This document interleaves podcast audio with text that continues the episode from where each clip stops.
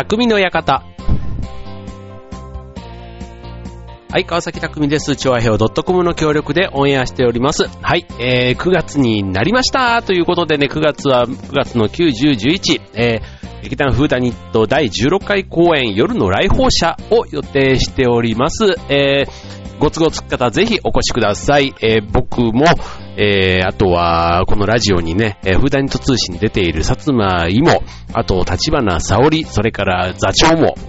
フル出演のなかなか調和兵にね、よくおなじみの劇団メンバーが、一堂に会する公演となっておりますので、もし来ていただける方ぜひお楽しみに。そういう意味でもね、はい、別に会えるのが楽しみってわけじゃないんですけどもね、はい、内容もなかなかいい感じに仕上がってきておりますので、ぜひ当日お楽しみにしていただけたらと思います。はい、ね、まあ秋になってというかね、先日台風がね、先々週ぐらいというかね、なんか結構2週にわたって立て続けに来ましたけども、やっぱりこう台風が過ぎ去った後のね、今日なんかっていうか昨日って言ったらいいのかな、8月31日非常にいいお天気でね、暑くもなくね、涼しくもなくっていう感じですけどもね、まあちょっと残暑っていう感じではない、もうすっかりなんか秋めいてきた感じがありますけども、はい、まあ秋といえばね、なんでしょう。じゃがね、いろんなね、秋のテーマね、これまでもこのラジオでね、いろんな食欲の秋、スポーツの秋ね、芸術の秋、いろんな秋の楽しみ方ね、お送りしてきましたけども、僕ね、小学校の時ね、小中とボーイスカウトをやっていたんですね。はい。で、ボーイスカウトをやってたりするとね、夏、秋、まあ、春、夏、秋かなっていうとね、結構キャンプがあるんですね。はい。で、まあ、秋といえば、まあ、そういうアウトドアね、夏ちょっとご無沙汰していたアウトドアなんかがね、こうみんなで仲間とワイワイ、ね、夏だと暑いからね、屋内でビアガーデンとかね、どうしても涼しい場所を求めてっていうことで、なかなか外でね、こう、日中遊ぶとなると、まあ、しかもね、夜とかなったらね、虫とかね、あと蚊とかもいたりしてっていうことで、意外と敬遠しがちなね、夜のこうアウトドアですけども、まあ涼しくなってくるとね、で夜なんかもこう気軽にバーベキューとかね、やれたり、まあ仕事代わりにバーベキューっていうのもね、最近結構都内でもいろいろそういうスポットもあったりしますけども、まあキャンプってなってくるとね、もう少しこじんまりとね、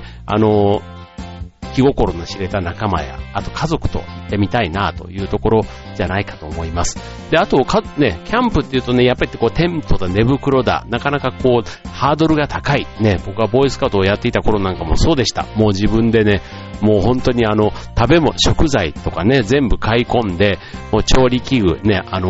まあ、飯盒炊さんみたいなね、そういったものをもしますので、一から全部揃えてね、もうキャンプなんかもね、もう昔のテントってすんごい重いんですよ。だからね、まあ7人ぐらいの班でね、それをみんなで荷物を分けながら、あとはそのね、上の者がまあ重い荷物を持ってなんていうことで、やっていましたけども、まあそんなキャンプもね、もう時代とともにどんどん進化して、ね、今ではね、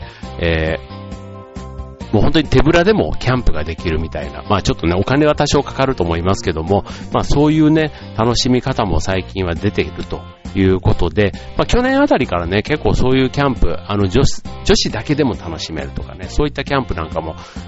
話題になっています。今日のテーマは、グランピング、お送りしたいと思います。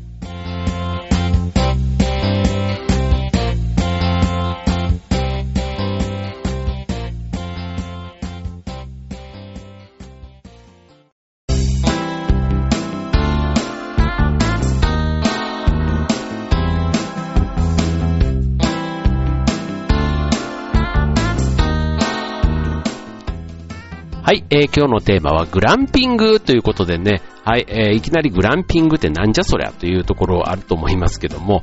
こちらグラマラスなキャンピングということで、まあ要は、リッチなキャンプというかね、ということです。キャンプの、満足度を味わいながらも不便さがないというふうに言ったらいいんですかね。まあちょっとなんかね、一見こう相反するものを一緒に固めたような感じのところがあるんですけども、例えばね、泊まるだけであればね、自然の中にあるリッチなホテルなんていう選択肢もあるわけですけども、そそこをあえてキャンプという形式ね、キャンプって言ってもね、本当のテントっていうところからコテージだったりね、そのバンガローみたいなものだったり、まあそういったものも含めてキャンプというくくりでね、今回見たいと思いますけども、まあしかも、ホテルと違ってキャンプね、やっぱり多少の不便さがあるところで、普段のね、ありとあらゆるというか、ある意味満ち足りた普段の暮らしのありがたみを感じるなんていうところも他キャンプの良さなのかななんて思いますよね。例えばもう今で言えば携帯一つとってもね、電波が入るかどうかなんていうのもうそれはね別に高級なホテルだったりするとね Wi-Fi とかしっかり完備されたりしますけども、キャンプともなればねちょっと敷地の外に出るとねまずその電波がね届かないなんていうのもね、ただやっぱりねキャンプ来た時ぐらいはねちょっと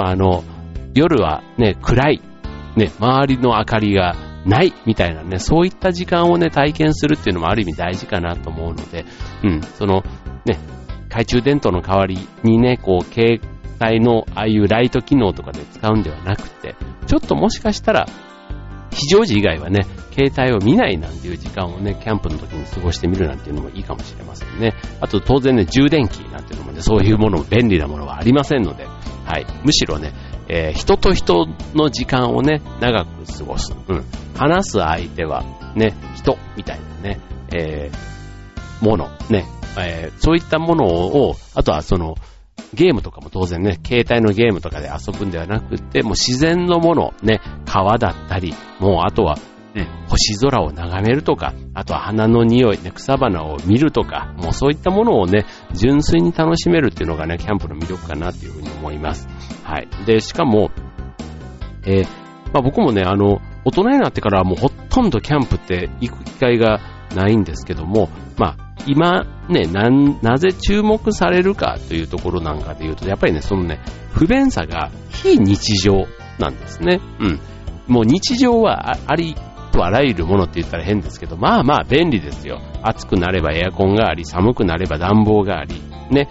電気もあり、テレビもあり、ね、水は当たり前のようにで、という、そういうところが、一個一個何かがね、ない。例えば、コンロがなければ火を起こす必要がある。ね、お金を払えば料理が出てくるものでなければ材料をね、買って、あと不便なね、火力も安定していない、ね、中で限られた水をね、大事に使って料理をする。で、しかも、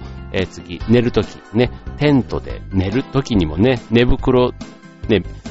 一つ取ったら、まあ、マットレスのようなね、ベッドのようなね、柔らかさは当然ありません。ね、あとはその静かかと言われれば、もしかしたら季節によっては虫がずっとね、鳴き声が聞こえるかもしれません。ね、あとはその風が吹けばね、テントがガサガサガサっと揺れたりする。ね、そういった家で寝ているね、寝室の空間とはまた全然違うね、非日常の体験っていうのがやっぱりキャンプの醍醐味なのかもしれませんね。はい、僕もね、ボイスカウトの時ね、ほんと、台風の日とかでもね、キャンプってしたことがあるんですね。まあ今だったら結構ね、やっぱりそういうのってもう、その主催者が、もう台風が来てるのに中止なんていうのがあり得たかと思うんですけども、昔ってね、今考えたらすごいなと思うんですけど、台風がもう直撃していてもね、キャンプをしてたんですね。で、あんまりにもね、すごい土砂降りの時にはさすがにね、避難したっていうこともありましたけども、それでもね、なんか、当時の時代背景って言ったら変ですけど、やっぱりね、こうテントの中に水が入ってくるわけですよ。ドゥワーって。でね、そのまたね、テントに水が入らないように、テントの周りにこう溝を掘ったりして、こうね、その水が流れていく、その、排水路というか、そういったものもね、自分たちで作るわけですけども、やっぱりそれがね、雨量に対して浅かったりすると、それから溢れてきて、もうテントがえらいことになるわけですけども、その時に夜中の2時ぐらいとかでもね、もう雨がっぱでもう、来ながら、こう、なんとかやり過ごそうとするわけです。もうびっしょびしょになっ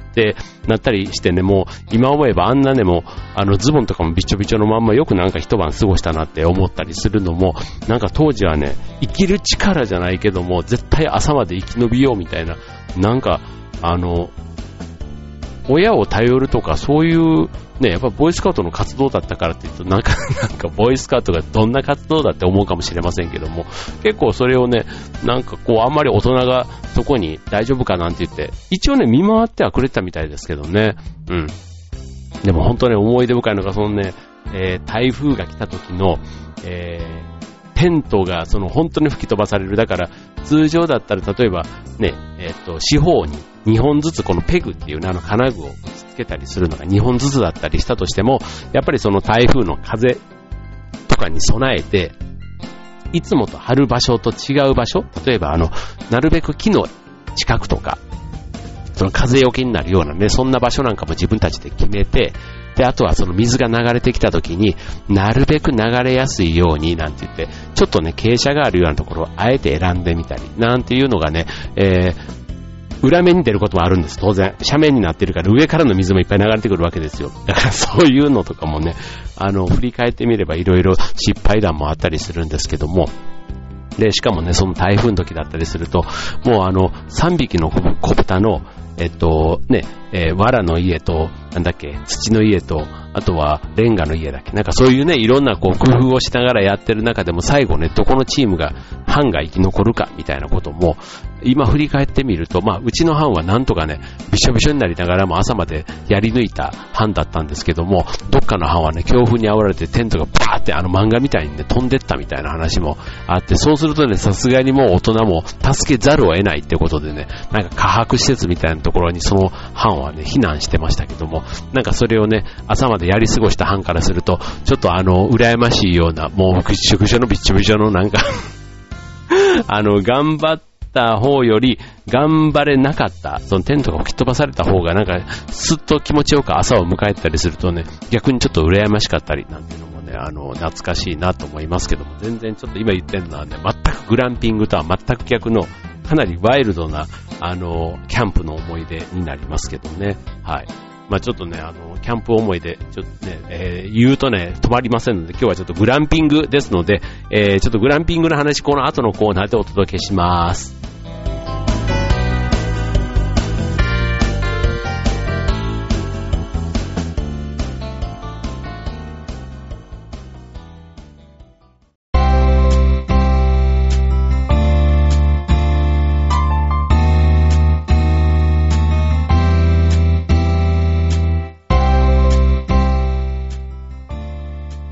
はい、今日はグランピング、キャンプとグラマラスなキャンプということで、まあ、贅沢なね、キャンプということが、まあ、流行っているということで、前半はね、僕の思い出話だけで終わってしまったので、ごめんなさい。はい。で、ちょっとね、まずね、キャンプね、やっぱりね、でも、抵抗感があるというか、めんどくせえなって思ってる方は多いと思うんですけども、まあ、このね、キャンプ、まあ、ある意味冒険ですね。冒険って言った方がいいかもしれないです。何がやっぱりいいかっていうとね、こうなんか五感が養われると、五感も一つの能力だとすると、その能力を養う、あとはまあ心の成長ね、そういった部分なんかがこれね、子供だけじゃなくて大人でもね、意外な気づきがあるというところがポイントかなというふうに思いますね。うん。さっき言った当然予想しないことっていうのがね、いろいろ起こるわけです。いろんな衣食住というね、そういうまあ人間が生きていくための最低限のことを考えるときに、例えばね、衣の部分なんかね、服の部分なんて何があるんだって思われるかもしれませんけども、例えばね、さっきみたいな雨でびしょびしょになった、着替えの枚数が足りないみたいな風になったときにね、で、しかもそれをじゃあ干して乾かすってなったら、その日の天候がどうなんだとか、ね、そういったところのアンテナを張る必要があるわけです。で、今だったらネットで調べて、ね、どんどん便利になってますけど、そこにね、本当に不便さを加えていったら、ね、思わぬちょっと予想外なアドベンチャー感覚がどんどんね、増えてくるわけですね。うん。だからそういう、持ってきていたものが足りなくなったでもいいですし、あとは持ってきたはずなのにない、あとは新たにこんなものが必要になった。ね、これあんまりあってほしくないですけども、怪我とか病気とかね、もしそういったところなんかは本当に想定外のイレギュラーだと思うんですね。うん。だからまあ、それがね、行く同僚、行く仲間、ね、大人だけの仲間、男性だけだったら、そこに女性がいたら、ね、あとそこに子供がいたら、子供でもね、小学校から幼稚園から、ね、どんな子供がいるかによっても、その時々の臨機応変な対応っていうところが、ね、すごく、生き延びていくためのポイントになりますよね。あとは、あんまりこだわりすぎない。ね。家じゃないんだからね、例えば料理の一つ焦げがどうだとかね、焦げんのもね、家だったらなかなか焦げないですけども、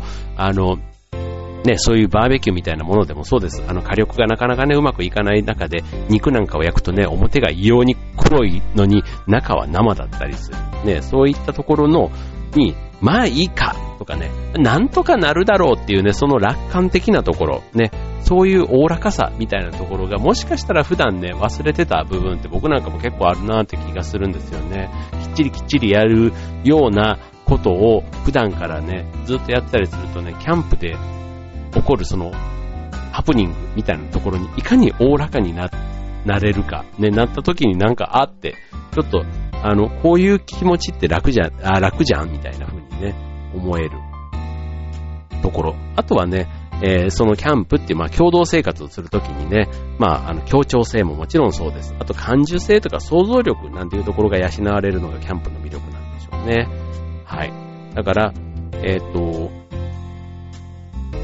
うちのかみさんが結婚式の時に、スピーチ、新婦のね、両親に向けてのスピーチみたいな中でね、小さい頃、子供の時に行ったキャンプの思い出なんていうので話をしてたんですけども、まあそれもね、やっぱりその、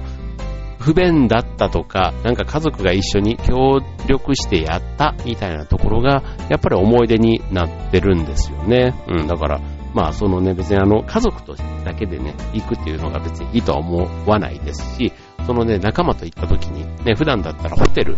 で過ごすようなところをあえてキャンプを選択してね、あえてね、生活を一日過ごすことのハードルを上げてみるっていうのがね、キャンプの面白さかなと思いますね。はい。で、そんな中でね、やっとグランピングの話到着しましたということでね、これこの自然環境の中で、ね、グランピング、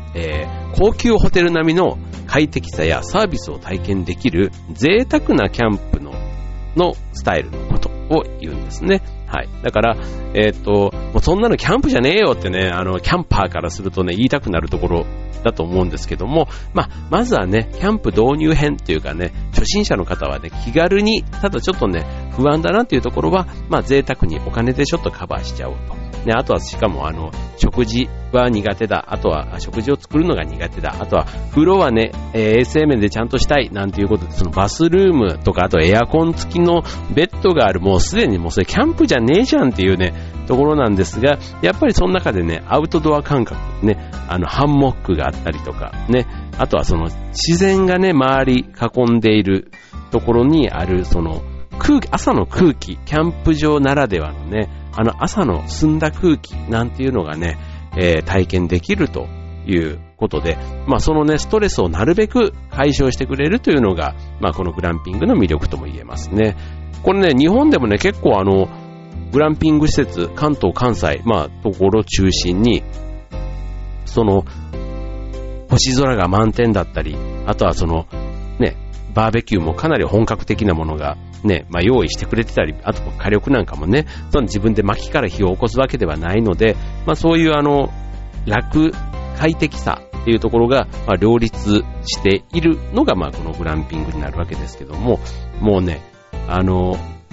僕もね、本当最近こう行ってなかったり、あとね、特に道具を一から買うと、まあそれはそれで買って、またそれをね、保管したりするスペースも必要になるし、まあ、どこまで本当に、ね、一人でキャンプってあまり行かないじゃないですか。そうするとね、行く仲間もね、まあ、家族もちょっと大きくなってきて、このキャンプに目覚めた時には、そういうキャンプ好きな仲間とかね、まずそこを作るところから始めた方がいいのかもしれませんね。はい。まあ、いきなりね、泊まりじゃなくてもね、東京の豊洲にあるワイルドマジックなんていうのは、まさにこれ宿泊もできるんですけども、その外のバーベキューをね、まずは体験できる。だから仕事帰りなんかでもね、ふらっと立ち寄れたりするような場所もあったりしますので、うん。まあ、いきなりね、そこに飛び込んでいくというのもありますし、また、先にね、バーベキューみたいなところから体験すると、わーいいねって、まあ、東京の場合だとね、まあ、ビル群をね、こう、涼しい秋の風に吹かれながら、まあ、美味しいね、お酒とかも飲んで、こう自然の風に当たるっていうのが、まあやっぱぱり一番の贅沢なんだろうななんて思いますけど、そんなね話の流れでね、今度ちょっと一泊のキャンプしてみようよなんていうところでグランピングを選んでみるなんていうのは面白いと思います。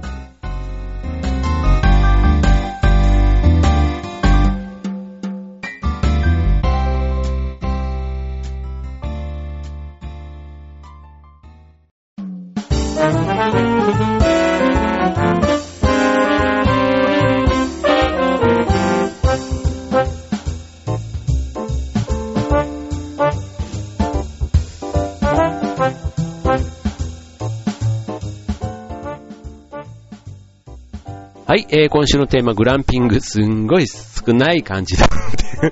トークになってしまいましたが、いかがでしたでしょうか。はい、キャンプね、僕本当ボーイスカウトをやってると、やっぱりキャンプって結構ね、年間行事の中ではこう大きいイベントなんですよ。で、行くときにはだいたい3泊ぐらいで行ってたかな。うん、だから3泊っていうとね、1日3食でしょ。だから出発と帰る日を除けば、7、8食は、自分たちで自炊をするわけですね。うん。だから、当然ね、失敗した食事もあれば、カレーなんかはね、結構鉄板というか、安定の、これで失敗したら、ね、どうみたいな話とか、で、しかもボーイスカウトだといくつかの班があったりするので、ね、隣の班のご飯の方が美味しそうだったとか、同じカレーでもね、こっちの方がうまくできたなとかね、なんかそういったことなんかもね、やっぱりこう、いちいちこう、発見というか、話のネタが尽きないっていうのもね、こう、人と人とがね、もう面と向かい合って、ずっと話をしたりとか、なんか、困ってないかなとか、体調大丈夫かなとか、そういったこともね、やっぱりこう、思い出の、中にすごく出てきますよね、昔の自分のキャンプなんか。うん、で、いろんなキャンプ場、ね、さっきの台風で吹き飛ばされそうになったのもすごく思い出のキャンプですし、あとはね、蚊に悩まされた、僕ね、いろんな虫の中でも、蚊に対して非常に敏感なんですね。もうね、ゴキブリよりダメですね。ゴキブリね、僕、こんなことを別にラジオで言う話ではないんですけども、僕は直接はさすがにちょっとね、つかめないですけど、ティッシュ2枚ぐらいあればね、ゴキブリとか全然手でいけちゃうんですね。ちょっとね、怖いですよ。怖いというか、ね、彼らは飛ぶじゃないですか。だからね、飛びかかってきたりとか、あと、ごそごそね、動かれたりするとさすがにわーって思うので、もう、はっと押さえて、そのまま、彼らの手足を動かない程度にこう、握るというか、あと握りつぶしたりは当然できないので、それぐらいできるとね、結構ね、男としての、なんか、すごいみたいな感じにね、男同士ですらもすごいっていう風に言われたりたまにするんですけど、そういうことも最近やってないんでね、今目の前にゴキブリが出てきたらどうしようかなと思ったりもしますけど、それ以上にね、ダメなのが蚊なんですね、蚊。もうね、ハエとかは全然大丈夫なんですけど、蚊はね、やっぱりね、この耳元に来るふーんっていうね、音がね、もう本当にダメなんですよ、もう。だからもう、これに近い周波数というか、もう本当ダメで、で、そんなのが別に今に始まったわけじゃなくて、子供の時からずっとダメなんですけども、本当ね、蚊の中に止まったみたいな機会が一度あってですね、もうそれはね、もう寝れなかった、朝まで。もうしかも真夏のキャンプだったんでね、寝袋の中に入ったらもう地獄のような暑さなわけですよ。うん、でもね、その沼地みたいな湿地でのキャンプだったから、当然ね、そういった蚊なんかも多いのは当たり前なんですけども、とにかくすごかった。もうね、もうテントの中はね、もう見渡せば、もう四方八方、しかもそのヤブ蚊みたいなサス蚊なんですね、もう。これでね、もう一晩中蚊と格闘しながら、しかもっていう感じで一晩過ごしたのは今だに覚えてますね。もうすんごい何十箇所刺されただろうっていうね、もうそれが思い出のキャンプで、もうちょっとね、キャンプを卒業したいなって思った、もう大体過酷なんですよ、キャンプってね。そうだから過酷で、しかもね、その時に限ってね、すんごいなんか道に迷って、本当だったら4時ぐらい、夕方ぐらいに着くはずが、8時ぐらいに自分たち着いたんですよね。だからもう真っ暗ですよ、周り。で、そんな中でテントを設営して、で、しかも多分ね、なんか前の日にまたそれも雨が降って、場所がやっぱりジュクジュクしてるとこしかなかった。で、もっと早く着いてれば、もっといい場所も選べたんだと思うんですけども、そういう中でね、やったっていうのも、だから、やっぱり、こう、サバイバルというか、なんか自分ね、結構、むしろ小中学校の方が生きていく力というか、もう今もうね、もう大人になってからどんどんね、贅沢地大変ですけど、もう快適なことばっかりこうしてたりするんで、もうそのね、野生味というか、うん。それこそ昔なんてなんか、川の水とか、なんか顔突っ込んでガブガブ飲んでたなっていうのも、まあ別にそんな汚くないですよ。昔野球部とかだったりするとね、昔水を飲めないけども、なんかその雨水とかなんか溜まってるやつを飲んだなんていう話なんかもね、僕の時代ですらもまだありましたけども、まあ当時もね、キャンプで言ったらその小川のせせらぎみたいなものとかがあれば、意外とね、今思えばその水も大丈夫だったのかと思うんですが、まあ今生きてることを考えるときっと大丈夫だったと思うんですけども、うん、そんなのもね、今思えばなんかあんまりこう衛生面とかも多少あんまりこう考えずにやってたんですけども、まあなんとか生きていたっていうね、強い時代だったなと思うんですけど、今もし多分そんな水飲んだらね、腹痛も起こしそうだしね、腹痛になるとなんかこのままなんか変な病気になっちゃうんじゃないかとかね、もうなんか何も情報がないありがたみっていうのはね、特にその当時はありましたよ。ありがたみというか知らぬが仏みたいなところなんですけども、うん、だから今だったらそういうのをね、飲むにあたっての注意点、例えばね、煮沸しましょうだとか当然出てくると思うんですけども、そういうことを知らない強みみたいなのはあったような気がしますよね。はい、ということで全然なんか僕のキャンプの苦労話みたいになってしまったので、全然グランピングの話ではなかったんですが、僕は今グランピング非常にやってみたいと思っています。はい、この秋の楽しみの一つとして、ぜひ皆さんも、候補に入れていただければと思います。今週の匠の方はここまで。バイバーイ。